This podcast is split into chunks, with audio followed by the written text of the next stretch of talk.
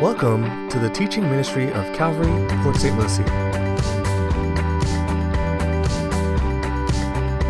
Let's join lead pastor Mike Wiggins for the message The 70 Weeks of Daniel.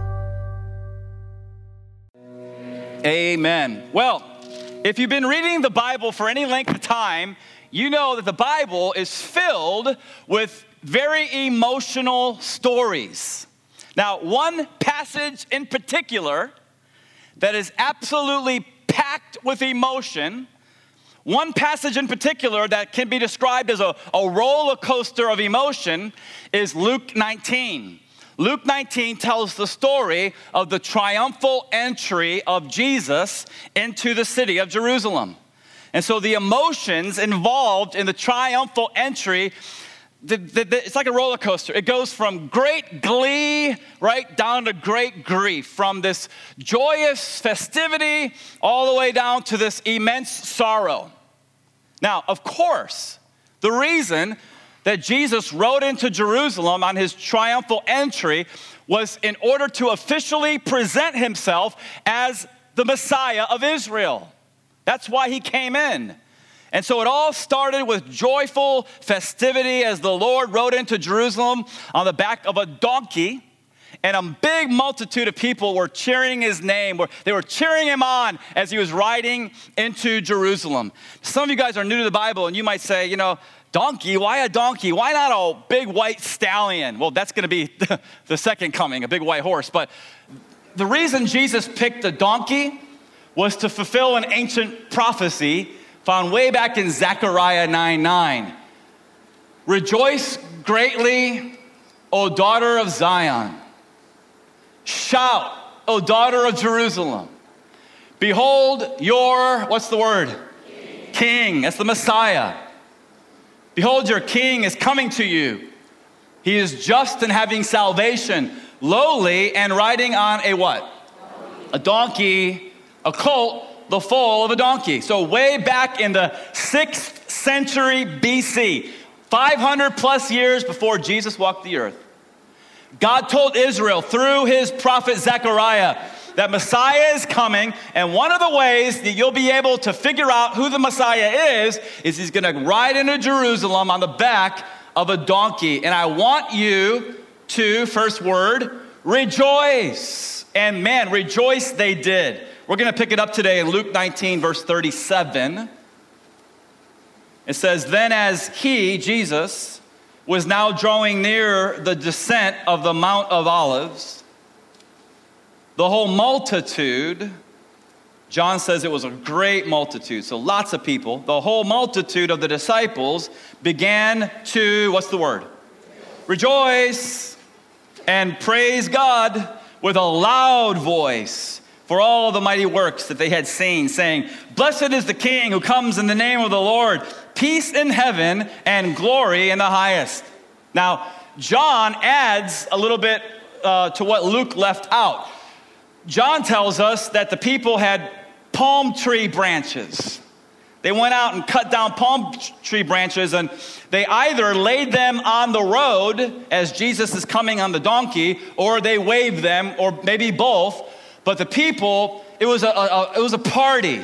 They were rejoicing. They were praising. They saw him coming. They're like, look, look, there he is. He's riding on the donkey just like Zechariah said he would. Hey, blessed is the king who comes in the name of the Lord. They were praising and shouting with a loud voice for all, it says, all the works that they seen, that they had seen. And so, man, we've seen him give sight to the blind. He's given the ability to hear to deaf people, the ability to walk, you know, to, to, to, to cripple people, uh, smooth skin to lepers. We've seen him feed thousands of people with just a little bit of fish and a little bit of bread. We've seen him calm storms, walk on the water. We've even seen him raise the dead. And so they're like, Praise the Lord, Hosanna, you know, save now. Blessed is the King who comes in the name. They were excited. By the way, we could use some more excitement here in this church on Sunday mornings during worship. I know you don't always feel like it. I know on Sunday mornings you kind of sleep in and you come in and you don't feel like it. Well, here's the thing. Do you think Jesus felt like dying on the cross for our sins? No, he didn't feel like it, but he did it anyway because it's the right thing to do. And so when we come as the ecclesia, the, the called out ones, the church, on the first day of the week, we come into this worship center, man, we should not, whether we feel like it or not, man, we should praise the Lord and worship him. And thank God for all the mighty works that we've seen him do, both in the Word of God and in our own lives. And so there's great festivity here in Luke 19 until the party got crashed. Look at verse 39. It says, And some of the Pharisees called to him from the crowd, and they said, Teacher, rebuke your disciples. How sad that the Pharisees, I've called them before the, the party poopers. Don't you love these guys? The religious self critics they're the guys that come into the back of the church. They kind of sit in the back with their arms crossed, and, and they're, not, they're not there with the right heart. They're there to pick apart and criticize everything that is sung or said. It's a self righteous attitude, it's a religious attitude, it's a critical attitude. It was these religious people that, that came and crashed this party, and they said, Teacher, rebuke your disciples. In other words, Hey, Jesus, don't you realize what these people are doing? They're quoting Psalm 118. They're calling you the Messiah, they're calling you the King. Tell them to shut up. Now, how did Jesus respond to these critics, these Pharisees? Did he say, Yeah, guys, you're right. Hey, everybody. Hey, thanks for coming, but I'm not really the Messiah. And so, hey, you know, see you later. You can go home now. Is that what Jesus said? Look at verse 41. But he answered and he said to them, I tell you that if these should keep silent, the what? The stones, the rocks would immediately cry out. Man, I just, you know, sometimes when I try to make the Bible come alive, I try to vision it in my mind and make it come real, right? And I just wish it didn't happen this way. But I just wish that they all would have stopped praising Jesus just for 30 seconds. Because if they all would have stopped praising Jesus for 30 seconds, the rocks would have started shouting out and praising. Can you imagine the Pharisees then? Can you imagine the Pharisee with his foot on a rock and all of a sudden the rock goes, Hosanna! He's like, what in the world? And another rock says, Praise the Lord! And another rock says, Amen, or whatever. That's what would have happened if they would have stopped praising the Lord. The rocks would have cried out. And sometimes on Sunday mornings around some churches, the rocks are getting ready to cry out because it's dead, formalistic religion. It's nothing to do with a heartfelt praise of the Lord. It's all about just going through some type of, of format in order to pat yourself on the back and say, I went to church today. Well, that's not the kind of worship that the Lord wants at all. The triumphal entry started, and there was a mood of joyous festivity, and then everything changed. Look now at verse 41. Now, as Jesus drew near, he saw the city and he did what over it? He wept. Everything's changing now from joyous festivity to immense sorrow right here. That word wept, by the way, it literally means to bewail. It means, in other words, that Jesus was crying so hard, he was sobbing. Okay, and so picture the scene. There's Jesus on the donkey, winding around the western slope of the Mount of Olives. He comes around the corner. There's a panoramic view of Jerusalem and the temple. He's looking across the Kidron Valley. Everybody's screaming and shouting, Blessed is the King who comes in the name of the Lord. And they look over at Jesus and he's shaking, he's crying so hard. And no doubt, right then, everything starts toning down and people start wondering, Why is he crying? What's going on? Well, let's find out what's going on. What does Jesus say in verse 42? He says, now he's speaking prophetically over the city of Jerusalem. He says, If you had known, even you, especially in this your day, the things that make for your peace, but now they're hidden from your eyes. For the days will come upon you when your enemies will build an embankment around you, surround you and close you in on every side, and level you, verse 44, and your children within you to the ground. They will not leave in you one stone upon another because you did not know the time of your visitation. And so, right now, Jesus is prophesying the destruction of Jerusalem which, by the way, would soon take place. In less than 40 years after Jesus uttered these words in AD 70, exactly what he said in verses 42 through 44 came to pass. By the way, it's just one of hundreds of reasons why, if you're still on the fence about Jesus, you need to bow your head and heart to the Lord and receive him as your Messiah. Because he predicted the future and it always happened exactly the way he said it was going to happen. So in AD 66, it's called the Great Revolt. The Jews finally had it up to here with Rome, so they rebelled against the Roman Empire. They took back Jerusalem. Caesar's like, this is not going to happen on my watch, so he sends uh, General Titus and the Roman army, and they fight their way all the way to Jerusalem. Now we fast forward all the way to AD 70. And there's the Roman army. If you're standing in Jerusalem and you're looking out over the walls, in every direction that you look, you see all these Roman soldiers. And General Titus surrounded the city of Jerusalem, listen, for 143 days. That's a long time. When the Roman army besieged the city, what they would do is they would cut off the supply lines no food in, no food out. They would dig a trench around the city.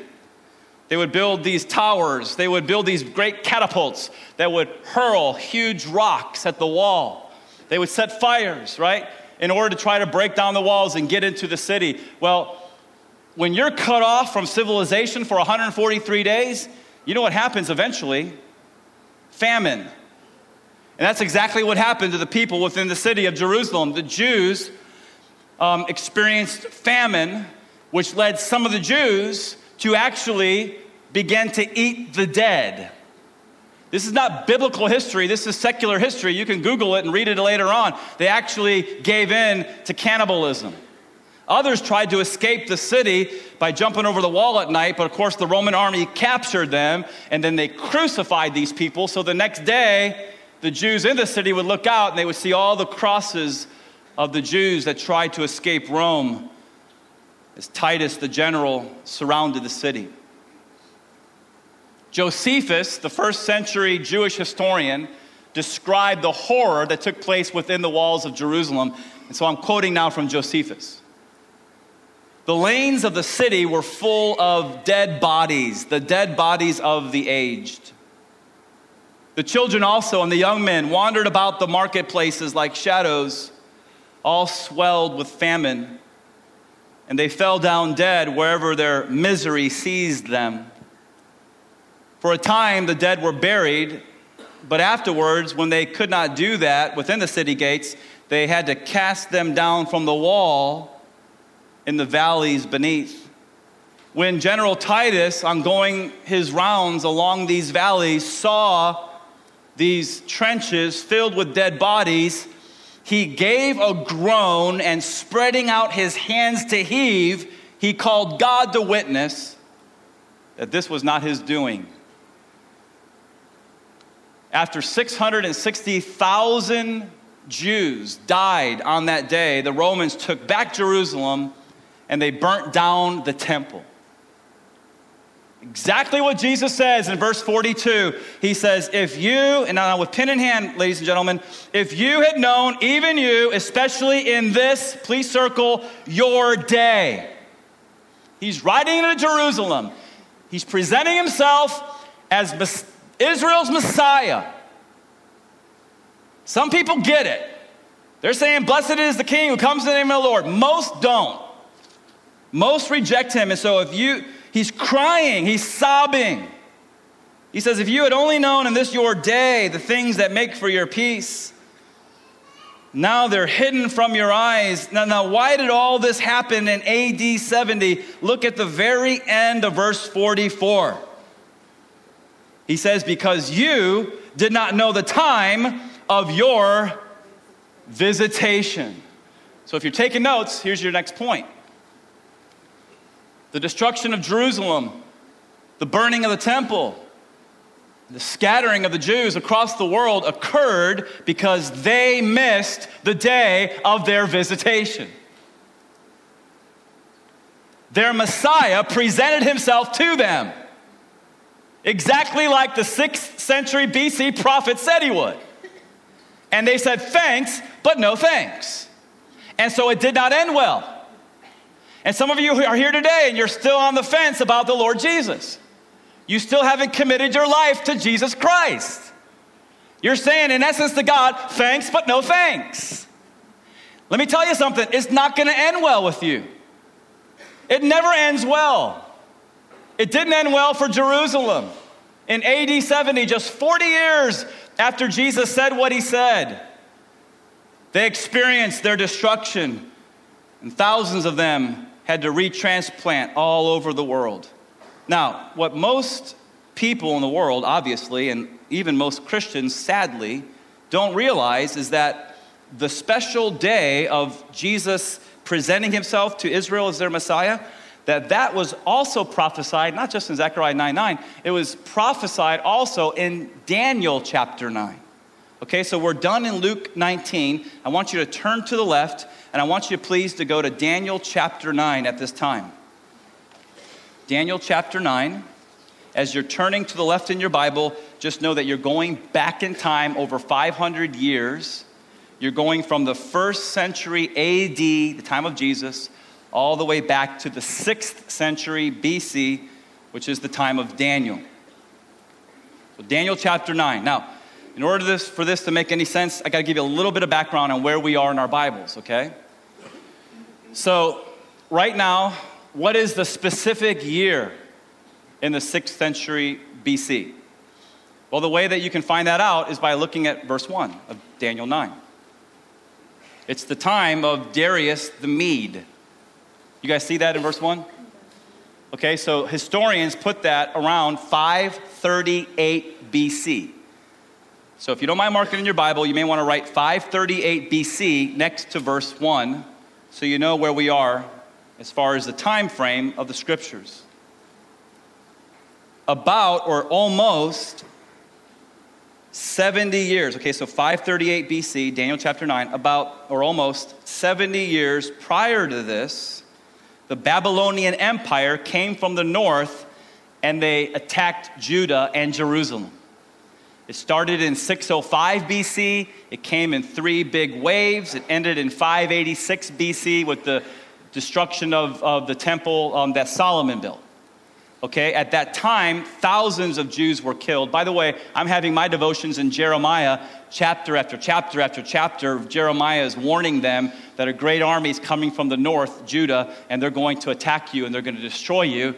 And of course, everything Jeremiah said came true too. And so, sure enough, the Babylonians came down, they killed thousands of Jews, and they deported many Jews back up to Babylon to be their slaves.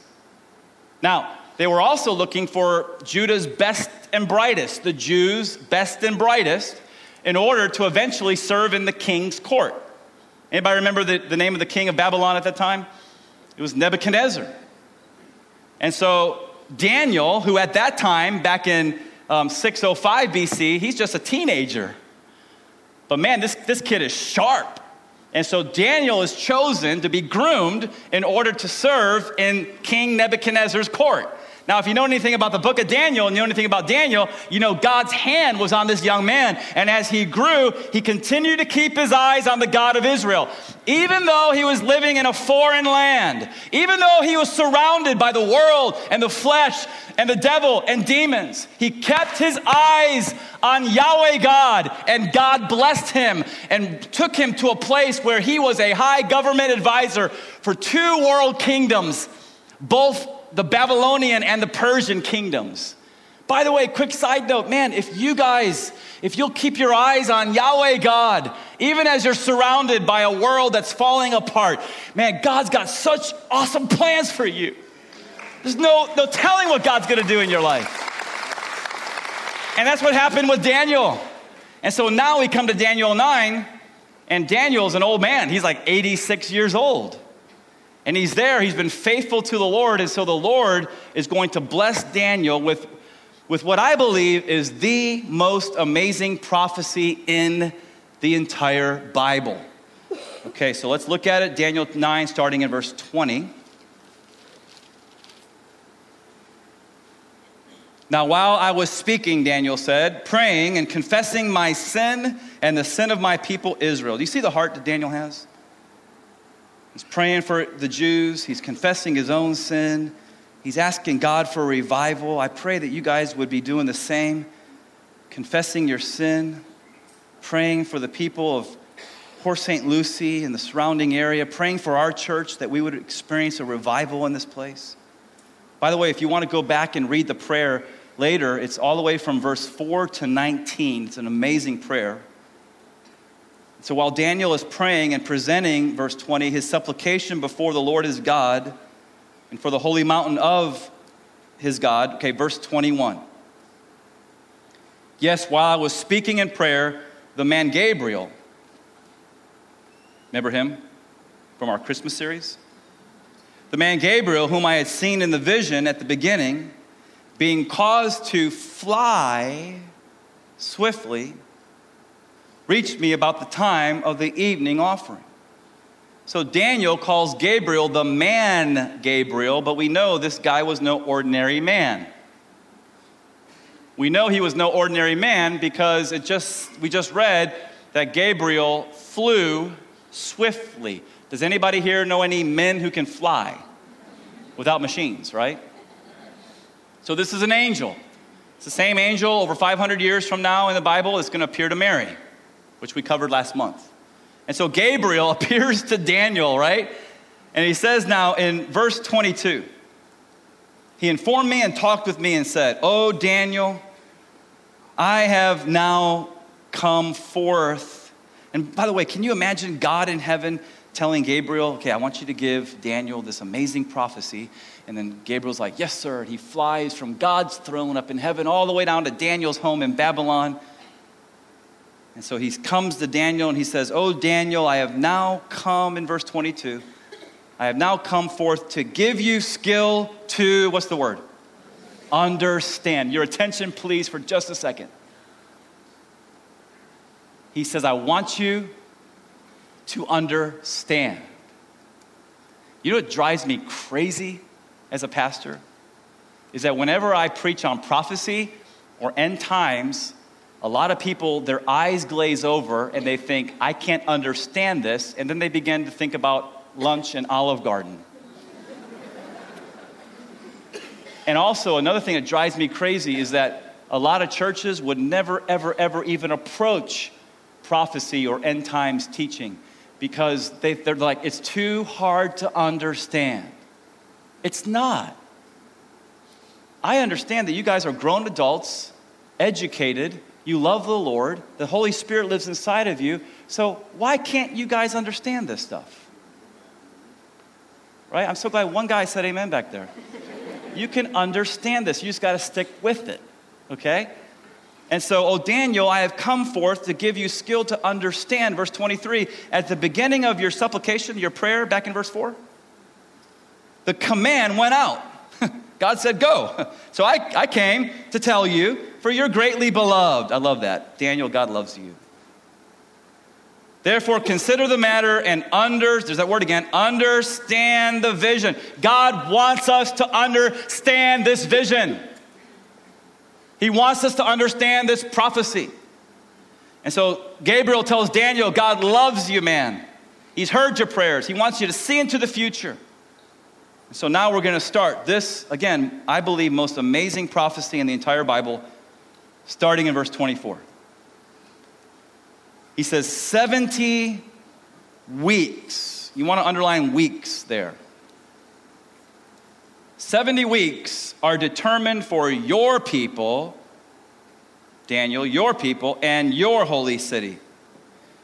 Okay, so who were Daniel's people? They were called the what? The Jews, Israel.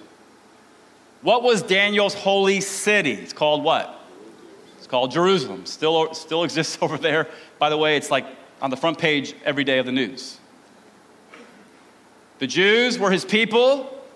Jerusalem was the holy city. What's the period of time that's been determined for the Jews and for Jerusalem? Verse 24 70 weeks. 70 weeks. Okay. And so, if you're taking notes, what does the Hebrew word week mean? There's the transliteration.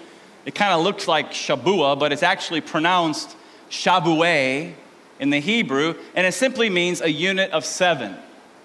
Okay, so you got to get this in order to understand the rest of the prophecy. It just means seven.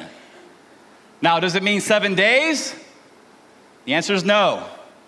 Let me, let me quote uh, David Guzik, one of my favorite commentators. He's a, a fellow Calvary Chapel pastor in California.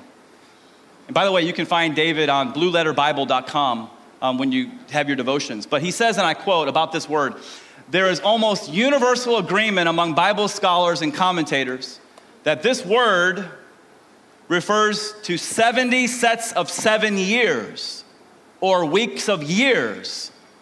In ancient Hebrew, the word weeks simply refers to a unit of seven. The Hebrew word is often um, used for days, but it also may be used for years, okay? So in this context, it's used as seven periods of seven years. Okay, so here's the literal translation of Daniel 9:24, if you're taking notes.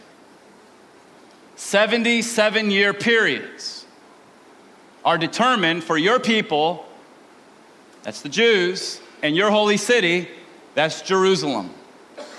Does it make sense so far, you guys? All right, let's, let's look at verse 24. What's going to happen by the end of these 77 year periods, he says in the middle of verse 24, to finish transgression. These are like mind blowing statements here. To finish transgression, you mean no more sin? To make an end of sins? To make reconciliation for iniquity? Look at this. To bring in everlasting righteousness? By the way, does anyone think everlasting righteousness has come already? Not even close to bring in everlasting righteousness, to seal up vision and prophecy, and to anoint the Most High or the Most Holy, the, the Messiah there.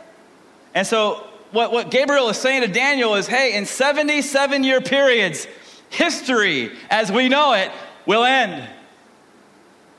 In 77 year periods, Messiah is coming back to the earth. He's going to be anointed, he's going to usher in everlasting righteousness. So, how is this all going to go down? Look at verse 25. Know therefore, and what's the word? Understand, okay? Come on. We can do this, right? Know therefore and understand that from the going forth of the command, you want to underline the word command because that's the trigger for how all this will start. From the going forth of the command to restore and build Jerusalem until, please underline the word Messiah the prince.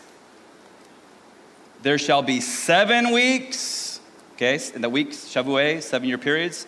So there'll be seven seven year periods and 62 seven year periods. The street will be built again, and I love this the what? The wall. That's so important. I hope everyone, or at least those of you who know your Bible, are thinking Nehemiah right now. The street shall be built again, and the wall even in troublesome times. All right, so let's regroup. Gabriel flies down to Daniel. he says, Daniel, the Messiah is coming. Right? The Jews have been praying for him for so long. He's coming. When's he gonna come? All right. In the future, a command's gonna go forth for Jerusalem to be rebuilt and restored. It's gonna be a troublesome time in the history of Jerusalem. But sure enough, they're going to rebuild the city, they're going to rebuild the walls, they're going to re- redo the streets. It's all going to happen. The trigger is going to happen when a command goes forth. And then from that command until, look, look, look, look, look, Messiah comes, there's going to be seven seven year periods and 62 seven year periods. Okay, what's seven plus 62? Help me out. What's 7 plus 62? Help me out. Everybody's like, I don't want to say anything out loud because I might be wrong. 69, right?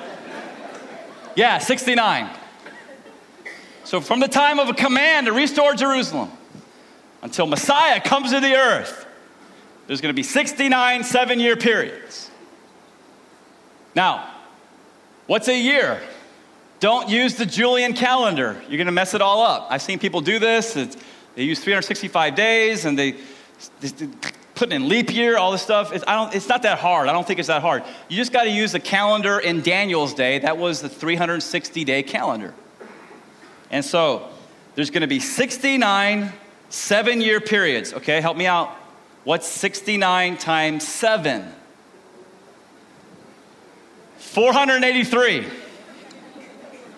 Okay, so 483 years using the Jewish 360 day calendar. How many days are in 483 years using the Jewish calendar of 360 days? I'll help you out on that one. There's no way anybody's going to get this unless you have a Word for Today Bible and it's right there on your page. It's 173,880 days, and that leads you to your next point if you're taking notes. All right. So 173,880 days. After the command to restore Jerusalem, Messiah would come. This is crazy.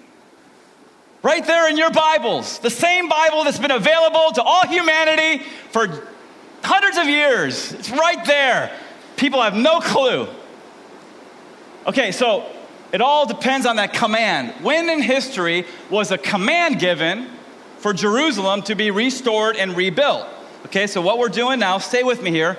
Uh, what we're doing now is we're leaving 538 BC, the time of Daniel and Gabriel's conversation, and we're going forward in time all the way to 445 BC. We're now, you don't have to turn there, but we're right, right now we're in the book of Nehemiah. Nehemiah is a patriotic Jew. It used to be the Babylonians were the premier world power. Now Persia defeated Babylon. Persia's the premier world power in 445 BC. The king, his name is Artaxerxes. Artaxerxes is sitting on his throne, ruling over the world. He has a cupbearer. The cupbearer's name is Nehemiah. You guys know what a cupbearer is, right? The guy who's got to drink the wine before the king in case someone's trying to poison the king, the cupbearer dies first. Okay, how'd you like to have that job? And so Nehemiah is the cupbearer for the king, and he gets a visit from some of his brothers from Jerusalem. They go from Jerusalem all the way up to Persia, modern day Iran, and they go see Nehemiah and they said, Nehemiah, we got some bad news. The bad news is that Jerusalem, the city we love, it's a mess. The walls are broken down. The gates are burned with fire. The people are living in distress. The anim- our enemies are surrounding us. And right then, God got a hold of Nehemiah's heart. Now, check this out. Nehemiah had been living what many of us would call a cush life. Nehemiah was the king's cupbearer. I mean, I mean, yeah, the, the risk, you have to have pretty good insurance, right? But but it's, a, it's an easy job. There's no work involved. You're just drinking wine all day. Yeah, you can drink that one. Yeah, you can drink that one, right?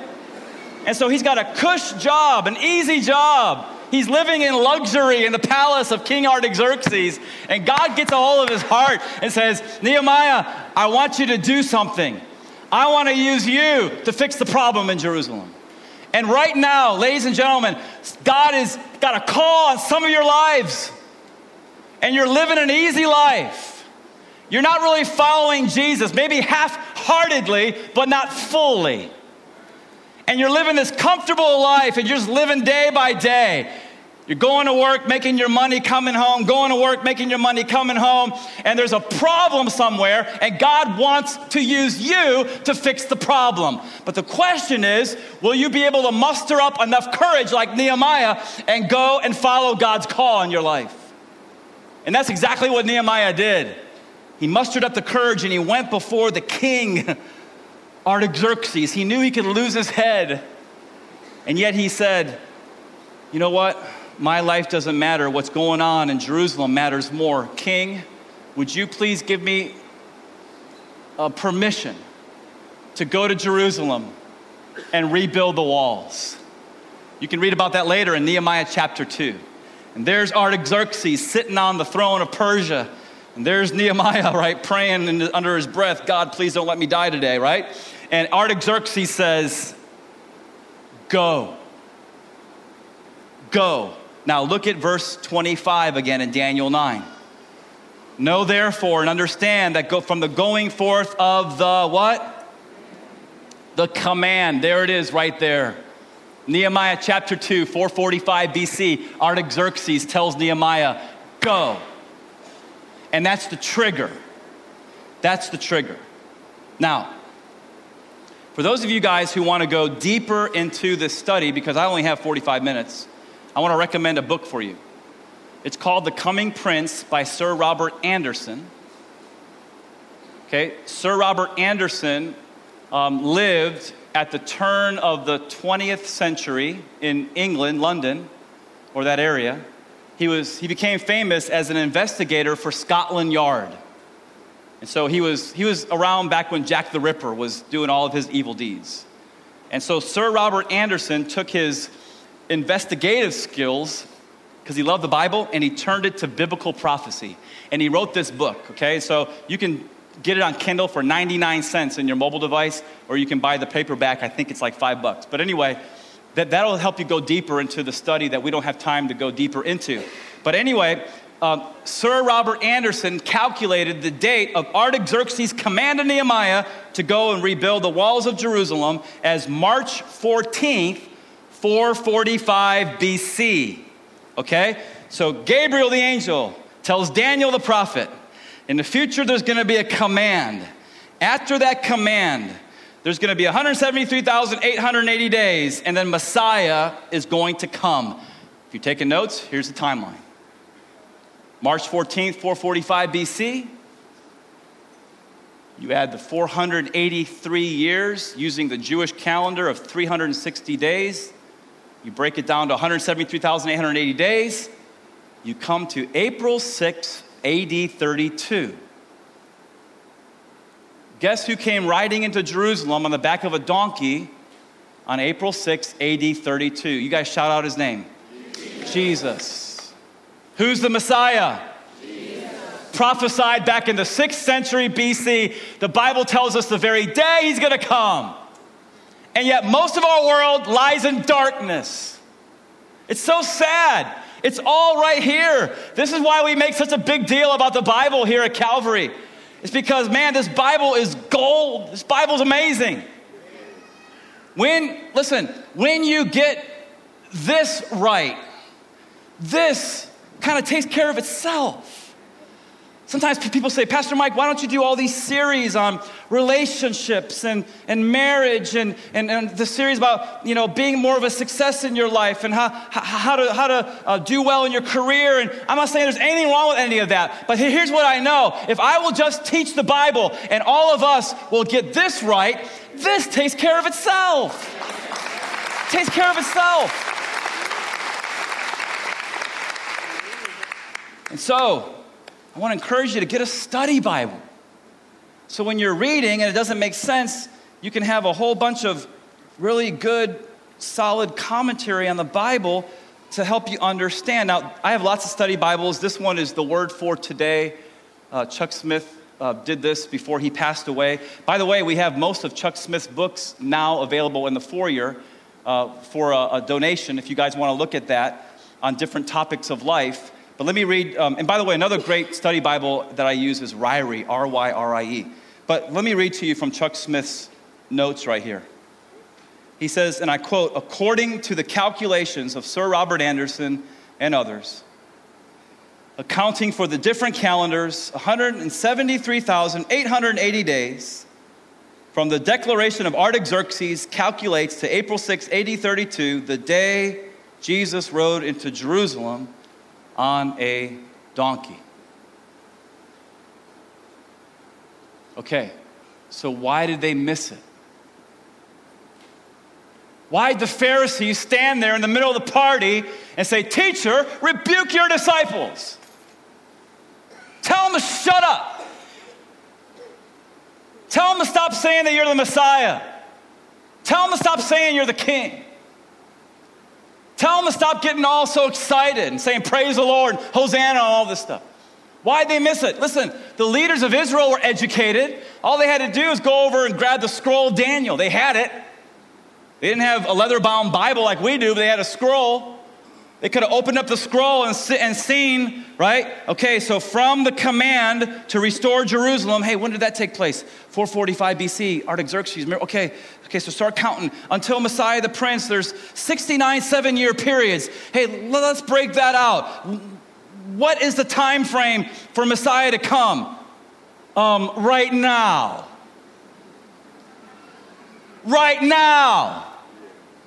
Who's been doing signs and wonders? Who's been giving sight to the blind, hearing to the deaf, uh, deaf, and, and helping lame people walk again? Jesus. And yet they hardened their hearts out of jealousy because he was taking the crowd away from them. They hardened their hearts because of their, of their pride.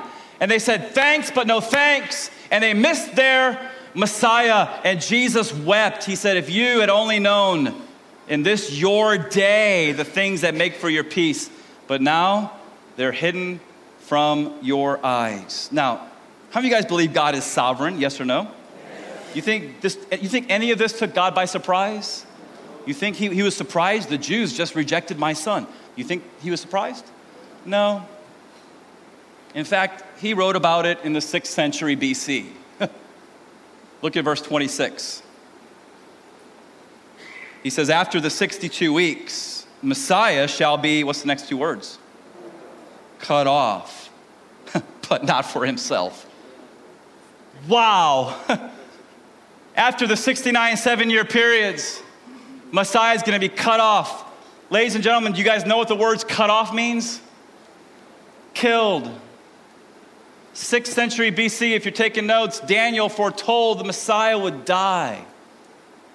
Listen, this was foreordained before God created the world.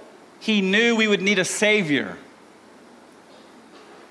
And so it was always planned for Jesus to come and to die for the sins of the world. He was cut off. Did you see that in verse 26? But not for himself. He didn't have to die for himself, he never sinned. He was perfect. So, why did he die? Why was he cut off? For us. Because you sinned and I sinned. And you sinned some more and I sinned some more. We have this problem. We're, we're sinners. And the wages of sin, help me out, is death. That's why he was cut off, but not for himself. Why? Because he loves us. God is madly in love with us. And even though we've offended him, he says, I, I still want to make it right. So I'll send my son, he'll be cut off for all the people of the world so that I can be reconciled with sinners. What an amazing God we serve. No other God in any other, other religion is anywhere close to that. Nowhere even close to that. It reminds me of an 8th century prophecy in Isaiah. He was wounded for our transgressions, he was bruised for our iniquities. The chastisement of our peace was upon him. By his stripes, cat of nine tails, we are healed. I just feel like right now we should just, man, thank Jesus for dying for us right now. Let him know. Let him know. Amazing. And so look at the rest of the verse now. So after the 69 seven year periods, Messiah will be cut off or killed, but not for himself. Look at verse 26. And the people of the prince who is to come, okay, and so stay with me here. The prince who is to come in verse 26 is not Messiah the prince in 25. And so we don't have time to explain all of it, but, you know, from Daniel, earlier in Daniel, this is the, the Antichrist in the end times, okay? So the people of the prince who is to come, the people of the Antichrist, shall destroy the city, that's Jerusalem, and the sanctuary. Okay, so if it's not enough to tell us when Messiah is coming, if it's not enough to tell us Messiah is going to die for us, now he gives us the prophecy from, that was fulfilled in AD 70. Jerusalem was destroyed along with the temple. It says in verse 26 the end of it shall be with a flood until the end of the war. Desolations are determined. And so, who destroyed Jerusalem and burnt down the temple in AD 70? They're called the what? The Romans. Okay, so they're called the people of the Antichrist. That's why when the Antichrist comes in the future, he will lead a revised Roman Empire. That's why Daniel chapter 2, Daniel chapter 7 says, you want to know what the political uh, climate's going to be in the end times? It's, it's, it was told us back in 6th century BC. Daniel chapter 2, Daniel chapter 7. In the future, there will be 10 nations that federate. There'll be a 10 nation confederation. Okay? That's what the end times political um, framework is going to look like. And one of the leaders of those 10 nations will be the Antichrist. You say, is he alive today? I don't know if he's alive today or not. I, have always been persuaded that we live in the end times, but I've never been one to set dates.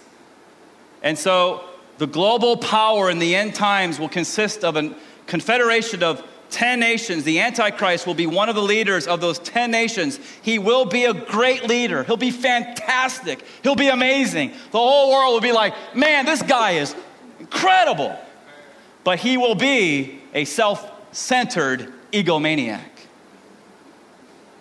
And so now look at verse 24 again, all the way back to 24. He says, 70 weeks, 70 weeks. Okay, can I have your attention, please? we went through 69 weeks. What happened to the 70th week? What happened to the, the, sev- the final seven year period? Look at verse 27. Then he, that's the Antichrist, shall confirm a covenant, that's a peace treaty, with many, that's Israel and her neighbors who hate them, for here it is. One, what's the word? Week. There's your 70th week. If you're taking notes, what is the 70th week? It's the tribulation. The worst period ever in the history of mankind is coming to a theater near you. It's going to be horrible. I wish I could tell you that everything in the world is going to get better and better and better. It's not. It'll get better when Jesus comes back. And so there will be 10 nations that rise up. One of the leaders of those 10 nations will be the Antichrist. He'll sign a treaty with Israel and her neighbors that will begin the 70th week of the tribulation. And so there is a gap between the 69th week when Messiah came and presented himself to Israel and the 70th week, which we don't know when that will start in the future. Okay, that, that, that gap, by the way, has lasted for about 2,000 years. It's called by theologians the church age. It's because God's a God of grace. And God so loves the world, He gave His one and only Son that whoever, Jew or Gentile, believes in Jesus will not perish but have everlasting life. And so, thank God for 2,000 years, not millions, but B billions of people have been born again and they're in heaven right now because of God's grace and His love. And so, did you notice in verse 27, he'll confirm a peace treaty for many with one week, but in the middle of the week, three and a half years in, halfway through the tribulation, he, the Antichrist, will bring an end to sacrifice and offering. Okay, so the temple will be rebuilt. And on the wing of abomination shall be one who makes desolate. It's the abomination of desolation. Jesus talks about it in Matthew 24. Paul talks about it in Second Thessalonians 2 even until the consummation which is determined is poured out on the desolate. And so, here, here in conclusion, here's, here's what's going to happen, okay? Peace treaty signed, seven year tribulation, 70th week of Daniel kicked off, right? Church age is over. Church age is over. Rapture has occurred. God turns his attention from the church back to Israel. There's a seven year period. First three and a half are pretty bad, but not so bad. But in the middle of the three and a half years, all of a sudden, the Antichrist struts up on the Temple Mount. He breaks his peace treaty with Israel. He sits down in the temple and he declares, I am God. 2 Thessalonians 2 2 and 3. And then he begins to hurl blasphemies against the God of Israel.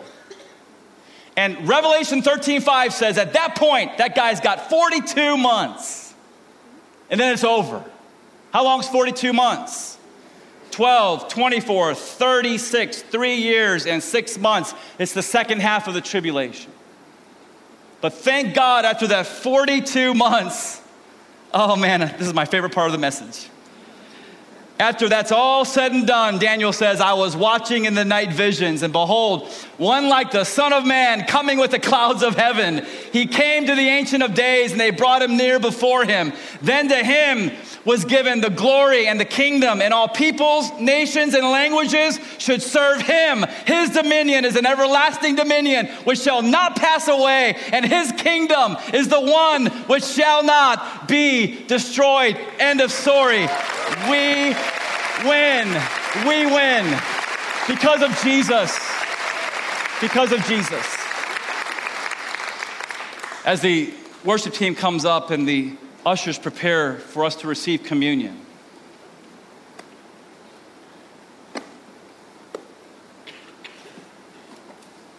I want us to turn our attention to one verse. We already talked about it. 6th century BC, Messiah will be killed, but not for himself these elements that the elders and pastors are preparing right now for you, they represent that verse. They represent that Messiah would be killed, cut off, executed.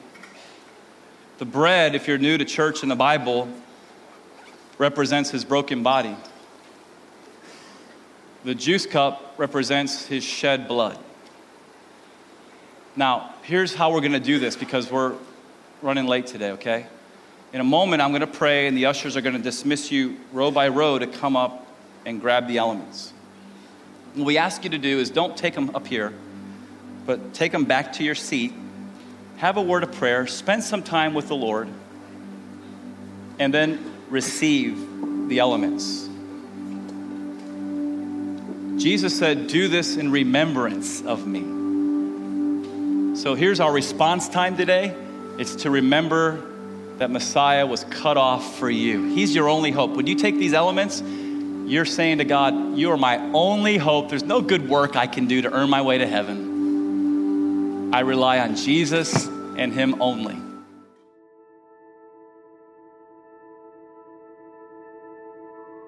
One of the greatest gifts God can give His children is the assurance of their salvation.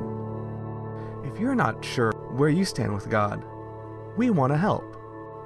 Visit our website at www.calvarypsl.com and click on Knowing Christ.